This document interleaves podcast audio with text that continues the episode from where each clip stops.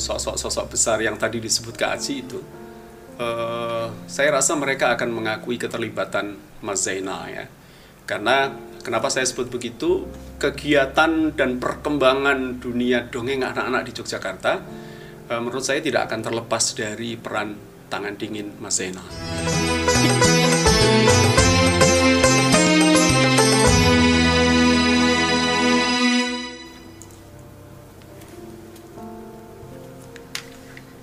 Bismillahirrahmanirrahim. Assalamualaikum warahmatullahi wabarakatuh. Selamat datang di podcast SPA Indonesia Silaturahim Pecinta Anak Wadah Pegiat Dakwah dan Pendidikan Anak Indonesia. Ya, pada podcast perdana kita kali ini Kita kedatangan, kedatangan tamu yang sangat luar biasa Kak Adi Kitana Trainer pencipta lagu anak Indonesia Dengan tema Belajar Semangat Kreativitas Dari RUA Zainal Fanani. Baik, Assalamualaikum warahmatullahi wabarakatuh, Kak Adi Kitana. Waalaikumsalam warahmatullahi wabarakatuh. Bagaimana kabarnya sehat? Alhamdulillah sehat Alhamdulillah sekali. sehat Kak sekali. Haji ya. sehat juga ya? Alhamdulillah, Kak Adi sehat, alhamdulillah luar biasa. Kak Adi, aktivitasnya apa ini hari ini? Masih seperti biasa di sekitar uh, dunia pendidikan ya, mengajar. Hanya Oke. berbedanya kalau biasanya kita ketemu ya, luring sekarang jadi daring. Jadi daring ya. Tampaknya Jadi, semua guru sekarang di Indonesia seperti itu ya. Lumayan ada kendala luar biasa kali ya. Tantangan kali mungkin ya. betul, lebih tepatnya tantangan yang itu membuat kita akan selalu bertambah ilmu. Baik, Kak Adi Kitana, sebelum kita banyak berbincang tentang kreativitas, Kak, Kak Haji pengen tahu dulu nih, apa sih SPA Indonesia itu? Oke, SPA itu sering difahami, disalahfahami ya.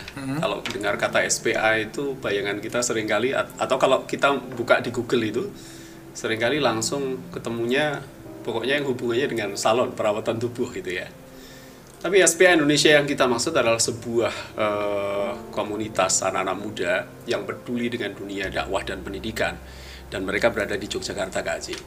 Nah, Yogyakarta, bicara tentang Yogyakarta kan ini banyak banget nih.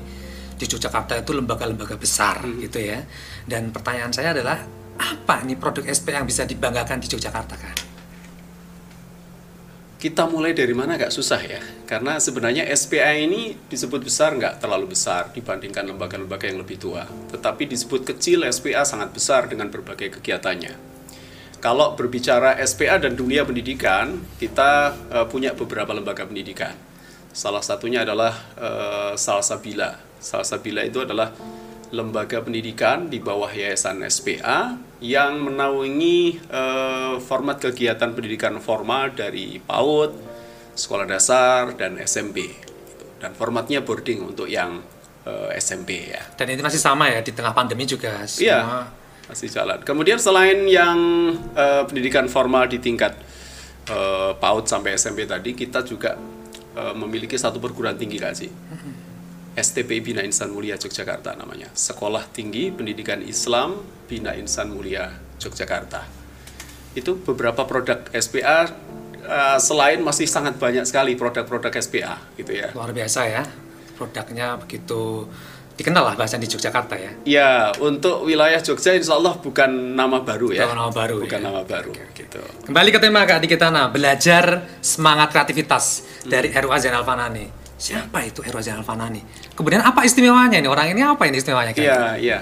Eh, RUA Zainal Fanani, sebuah nama yang eh, mungkin ini menjadi salah satu ikon di SPA Indonesia ya. Karena beliau ini kita sebut kakak, guru, eh, inspirator, ya banyak Allah. Semua teman-teman yang berkiprah di lembaga SPA Indonesia, baik di tingkat eh, apa di wilayah pendidikan formal maupun eh, kegiatan-kegiatan kreativitas yang lain, dari sejak generasi awal hingga saat ini pasti mengenal sosok eh, Mas Zainal ini. Berarti bisa dibilang ini otaknya ini ya berarti. Motornya ini Uh, bisa juga disebut begitu, Haji, oke, bisa oke. disebut begitu. Jadi karena memang uh, Mas Zainal ini salah satu pelopor ya pendiri yang beliau terus mengawal uh, SPA dengan berbagai dinamika perubahannya sejak masa awal kita sudah banyak sekali berubah jauh dari konsep awal.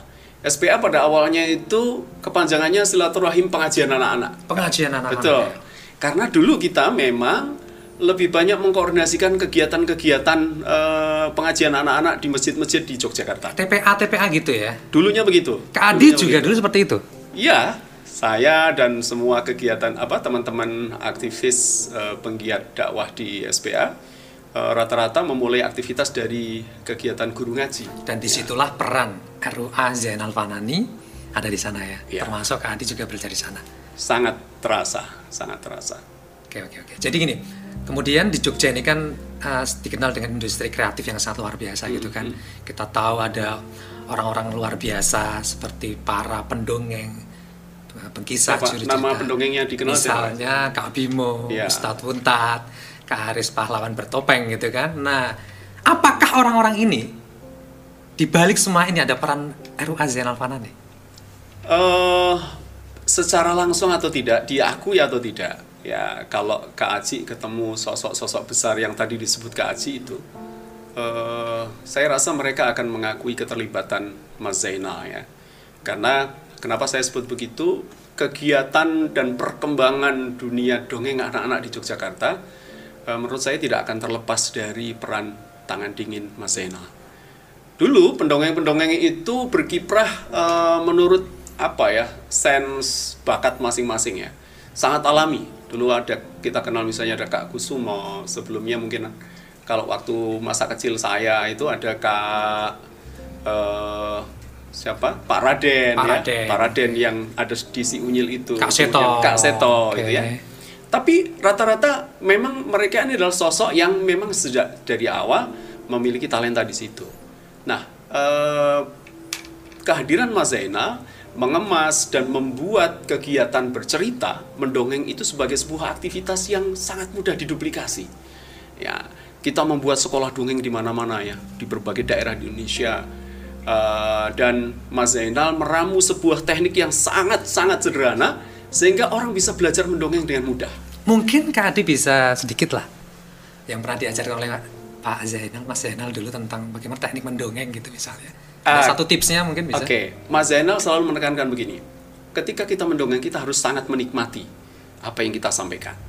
Jangan Anda terlalu mudah eh, apa ya eh, mencoba punya satu fokus meniru ingin menjadi sosok seperti apa. Jadilah diri Anda sendiri. Itu prinsipnya begitu. Saya sendiri Kak Haji, eh, dulu saya juga mendongeng cukup lama sebelum Kak Bimo, sebelum Kak Untat itu saya mendongeng bersama Mas Zainal. Tapi style saya, Mas Zainal menekankan kui gayamu itulah stylemu nggak usah harus seperti saya nggak harus seperti eh, Mas Herman salah satu senior kami waktu itu nggak usah harus meniru seperti Pak Raden Hmm, jadi Mas Kamu- Zainal Fanan itu kayak Betul. menerima semua potensi ya. semua karakter itu ya dan beliau dengan cermat menunjukkan kamu di situ ya jadilah seperti dirimu sendiri nah kalau menurut istilah Mas Zainal gaya dongeng saya itu cenderung gaya dongeng melankolis kata kata Oke, beliau oke, itu ya oke. dan Selain- itu sangat berbeda dengan pendongeng-pendongeng Pendongeng yang, sekarang lainnya. ya Oke, baik Adi. Jadi gini, selain mendongeng, Hmm. kemudian bercerita dan yang lain itu, ada juga saya mendengar ada produk dari SPH sendiri, Hmm. itu adalah permainan dan lagu anak-anak.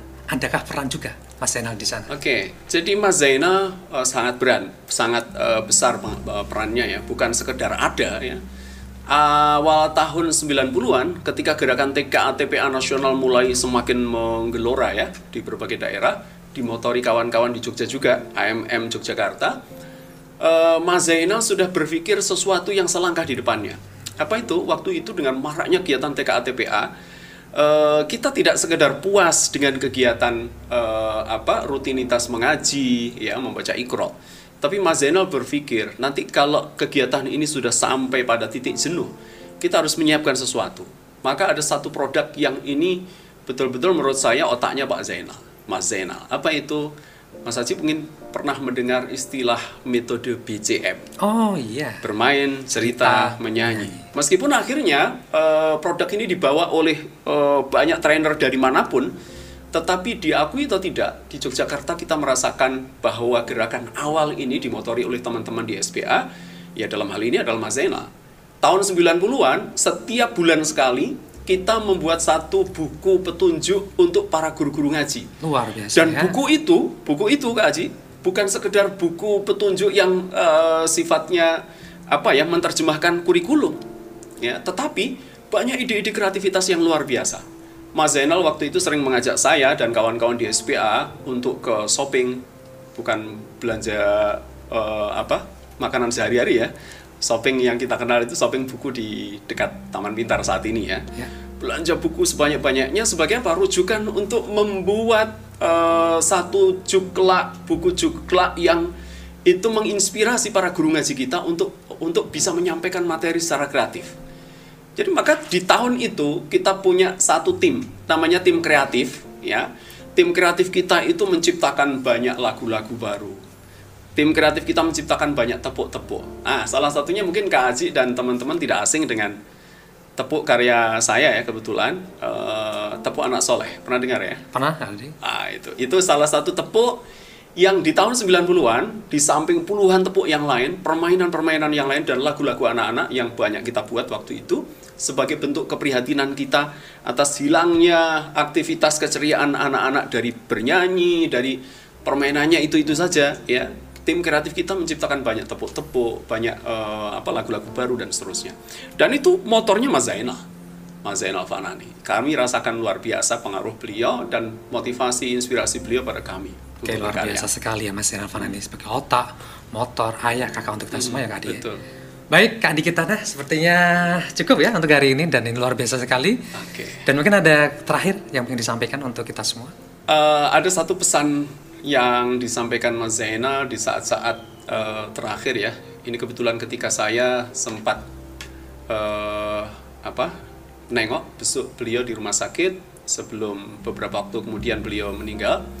Eh, ada satu kata yang perlu kita jaga selalu. Pertama, pesan beliau adalah jangan pernah eh, berhenti di dalam berjuang.